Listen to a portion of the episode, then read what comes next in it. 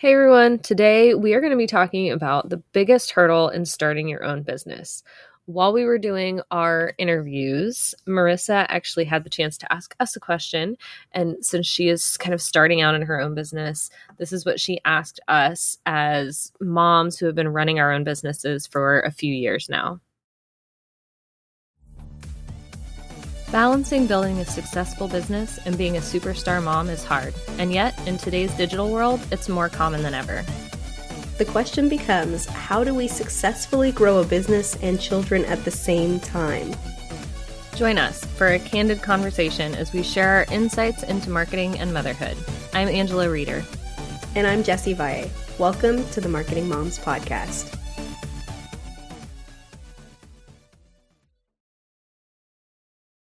What was your biggest hurdle in starting your own business for you? I'm trying not to like cut Angela off. Like I always do that. I think the biggest one for me was that kind of the fear of failure slash imposter syndrome because I, with this business, I'd had a few things that I did mm-hmm. before, mm-hmm. a few things I'd tried, and you know some MLMs and some other things that had all fallen flat. And so I was like, I was really afraid it was going to be another one of those that I was going to invest time and money and then it wasn't going to work. Nobody was going to say yes. And I was going to have to start all over again and figure something else out. And I, having the accountability people, made a big difference because it kept me going even on the days where I was like, I don't think this is working. but also focusing on the little wins. So, like the first time I had a client pay an invoice, I like, we went out to dinner and it was like McDonald's, but it was dinner. It was like just exciting. So, we really celebrated those small wins and actually, recently, my husband was talking about it because we were talking about my business and how far it's come. And he said, You know, the minute you started this business, I could see the difference from the other businesses wow. you had. Because, and I was like, I don't know what it was about it, but he was like, You just, you really were determined and you really liked it and you really enjoyed it. Um, kind of going back to Jessie's question earlier of, you know, what is it that you want? And I had that same idea. I want to be able to be home with my kids. I want to be able to bring in money. I want to be able to take part of the day and take my kid to a doctor's appointment if I wanted. And, but yeah, the biggest hurdle was definitely allowing myself to mm-hmm. invest mm-hmm. in this business, my time and my money, after having felt like yeah. I'd failed before. Yeah. I think for me, unless you had something to say to that first. Oh no. Okay. Um, I think for me, my biggest hurdle was being scared that I wasn't going to like it. I mean, yes, I had the fear of failure and everything, but I was kind of forced into the situation. Um, I I walked in one day to daycare. My my daughter went to daycare for like three or four months, like one semester of school. Although my maternity leave didn't end till like end of September. So basically, three months in daycare. And I walked in one day and saw one of the workers yelling at a toddler. And I was like, You're doing this in front of a parent? Oh. Like, I literally never took my daughter back there again after that day. Um, yeah. I passed her around to different family members that just happened to have time a day here, a day there. I would have to like take off um, work to make it through the rest of the school year because I was not sending my kid back there. And, I, and that's what I kept thinking to myself was so for me, it wasn't like fear of failure was there, but I was also backed into a corner. I'm like, I literally have to make this work or I just don't know what I'm going to do because I am not sending my kid back to daycare. Yeah. Um, so for me, one of the hardest things in the beginning was finding out what I wanted to do because I'm like, okay, I'm a teacher. I can do PowerPoints and presentations. I can, and people sell things on webinars. Webinars like teaching online. I can help them with that. I hated it. Awful. Yeah. I didn't like helping them with the presentation, which is hilarious because that's what your husband does. yep, he loves it. um, I I hated it, and I hated like the tech aspect of are things going to work and in this instance in webinars in particular? I'm a techie and i do tech things but webinars are just that one thing that i was like Bleh. and it was really interesting to try it and be like oh gosh i don't like this. What am i going to do? Mm-hmm. Am i going to have to am i going to be stuck in a business i hate versus a job? I, I did enjoy my job but it, it's like people are scared to be in a job they hate. People are scared to be i was like man am i going to be stuck in a business i hate? But i allowed myself to listen to others and be open to learning new things until i found something i enjoyed. So um not just your husband but in copywriting also like these are exa- like e- great examples because there's not one type of copywriter. You have to find are you going to like sales pages um, ads emails social media um, you have to find what your niche is within that field Right. so don't box yourself in too quick that would be my advice is to, to Yeah. be open to like try different things and find out wow i actually kind of like this and i never thought i would Yeah, there are a lot of people that give advice on getting into copywriting and things, and I, I never understood the you need to pick a niche right away Mm-mm. because I don't know what I'm gonna like. Yeah. right away. I'm gonna have I, I want to be able to write for a whole bunch of different kinds of companies in a whole bunch of different kinds of ways before I figure out what I'm good at and like. Yeah. I never understood the picking a niche from the beginning. It makes no sense. I think picking a niche for like trying to get a type of job is good. So it's like, okay, I'm going to try to find maybe a mom who has a blog and I'm going to help them write some blog posts. That might be a good thing to be like, okay, that's my niche. I'm going to start and find that right now in the cooking industry. Like you can be very niche to like find a client, try it and be like, ooh, that that wasn't for me Yeah. and then you go try something else. Um, but if you just like, hey, anybody, hire me, I write words, you're never going to find anybody. So it's okay to hop from niche to niche. It's not like you write it in stone and you're stuck. Right, yeah. I guess that makes more sense when you put it that way. It just it always sounds like you don't only need to pick you need to pick a niche and then that's all you do ever. Right. No, It's, it's, like, not well, that I way. don't know what at I like now. Did you know the average No. person uh, changes their major six times in college? Like, I consider myself a very loyal person. my when I pick something, I stay. I changed my major three times.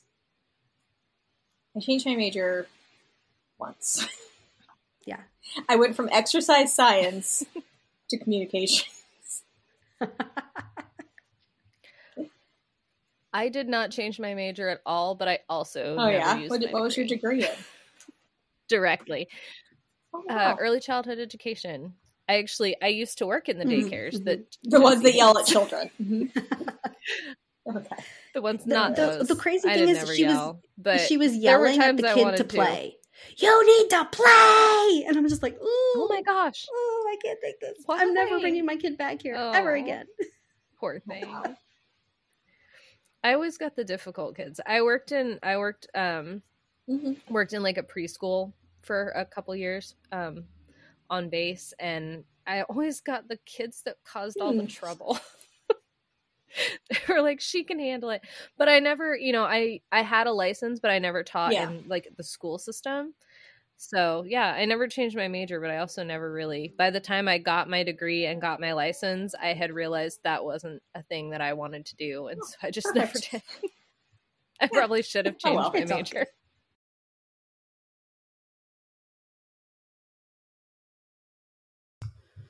Mm, such a good conversation. Yeah, that was really fun to kind of get the tables turned on us a little bit. Yeah, I thought it was interesting how, for both of us, the biggest hurdle was fear of something. yeah. Like the biggest hurdle is not finding the time or having the skills, it's fear. Yeah. Yeah, I think that's definitely one of the things we hear a lot from people. Like, I'm afraid to whatever. Um, I know in one of our other episodes, we talked about you know, they were all, it was kind of like, I'm afraid to let my family down. I'm afraid we're going to, you know, not going to be able to pay my bills. I think was Marissa's. Uh, and you know so that's like getting over that fear and it manifests in different ways like for me it was learning how to allow myself to invest in the business and like do the but what if it works type thing and for you it was more of like okay this isn't working how can i change it and make it better instead of just giving up on it right but also how can I change and still make money? You know what I yes. mean? Like sometimes yeah. it's it's scary. Um I I think that reminds me of like when you have made some really big changes in your business about deciding yeah. I'm only going to take this kind of work. Mm-hmm. And you're scared because you're like, am I going to find enough clients to fill my roster for just this kind of work? Yeah. And guess what? You did. Yeah. And I was way happier in my business too than trying to just take all the clients all the time, always, no matter what it was they needed.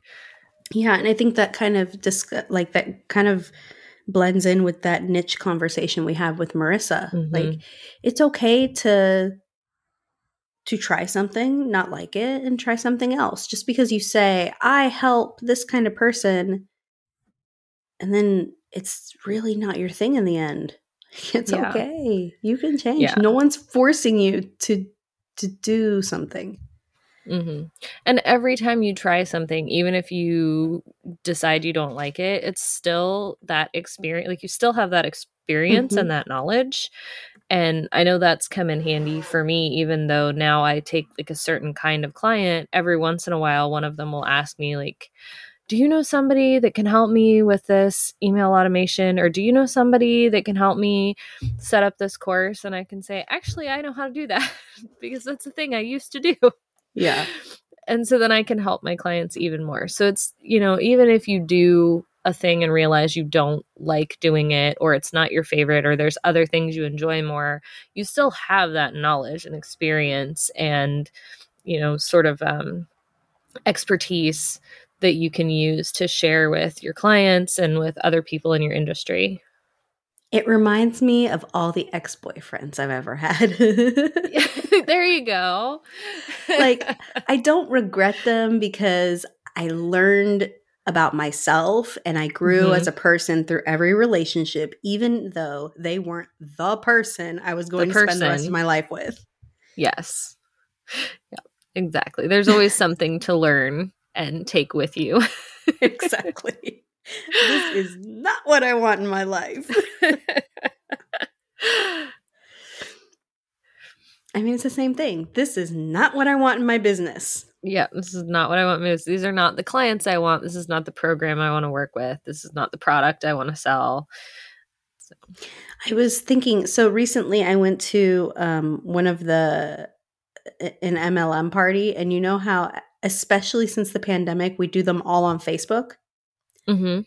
And so it's like they do a Facebook Live on a certain day and time, and you can watch live and ask questions and be a part of the, you know, quote unquote party, even though you can purchase whenever, you can go back and watch the videos, you can do all these things. And I just thought to myself, that was such a game changer for the yeah. MLM industry.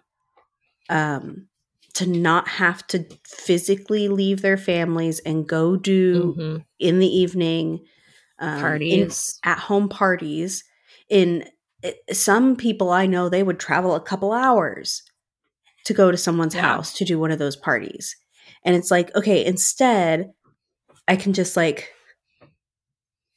go to a secluded room in my home and do the party mm-hmm. there on a facebook yeah. live and the other cool thing is that I was attending a party from my sister in law that lives several states away. So it's like, it was really cool to be able to support her, even though I lived far away, in a way that previously in an in home party, I would have never been able to. Yeah. So yeah, I guess why why am I sharing this? Um, I I was thinking about the way that some people were like, "Oh, I mean, I don't want to get into an MLM because I don't want to travel.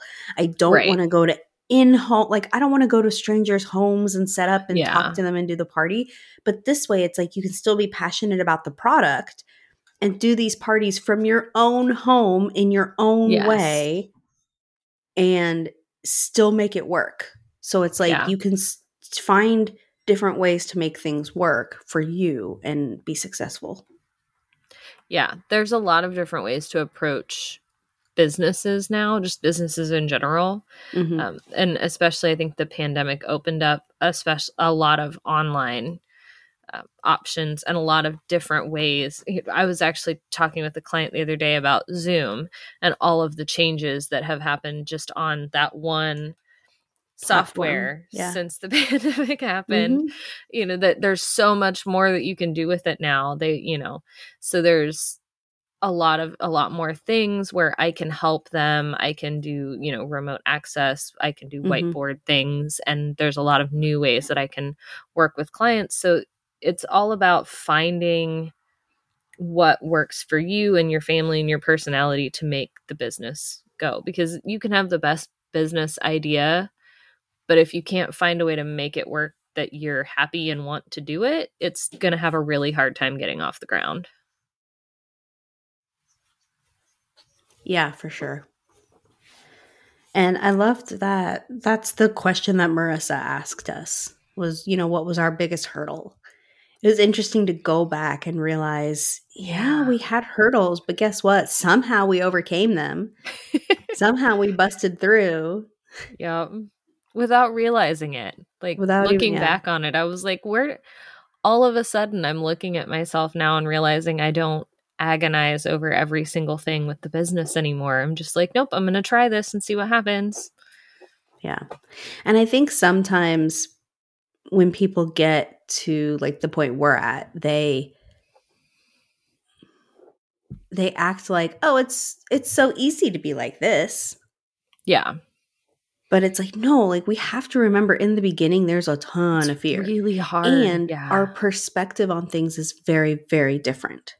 Hmm Um, even money, investing in myself in the very beginning to, into a world that I knew nothing about, which was online business, it was very scary to invest in a course to learn Yeah. how to do this stuff. And now it's like the no brainer. It's like, of course, I should have used that money because I made that money plus so much more by the end of the course, right? Yeah. Like if you invest in things and actually apply them, they can you can reap the rewards from that. You just have to believe in yourself and your abilities and bet on you. That's my Yeah. biggest thing is like bet on yourself. Are you really going to let yourself down? yeah So, anywhoozy, I think that was, I mean, it's just great. So, I would say that your got your next steps, if you are sitting here thinking about starting your own business, or you've recently started a business and it's not quite what you had imagined, I want you to not be afraid to make a change or not be afraid to just try something and see if you like it. So if you haven't started, just say, you know what? Like we told Marissa, I'm going to try doing this one thing for this one niche and try it, but I'm not locked into the niche. But I'm going to look for Yeah. a client that's like that because I think I might like it. Try it. And if you are already in business and you're doing all the things and it's driving you crazy, say, what if I only looked for clients where I did this one part? Hmm and see what happens. For extra goodies and next steps, you can go ahead and head over to marketingmomspodcast.com where we are located. Also find us on Instagram at Marketing Moms Podcast. And we will see you next week. Thank you for joining us today. We're so honored this is where you chose to spend your time. If this episode helped you in some way, please share it with another mom who needs to hear it. We're in this together. And if you're ready for next steps, free goodies, and more, head over to marketingmomspodcast.com. We'll see you next week.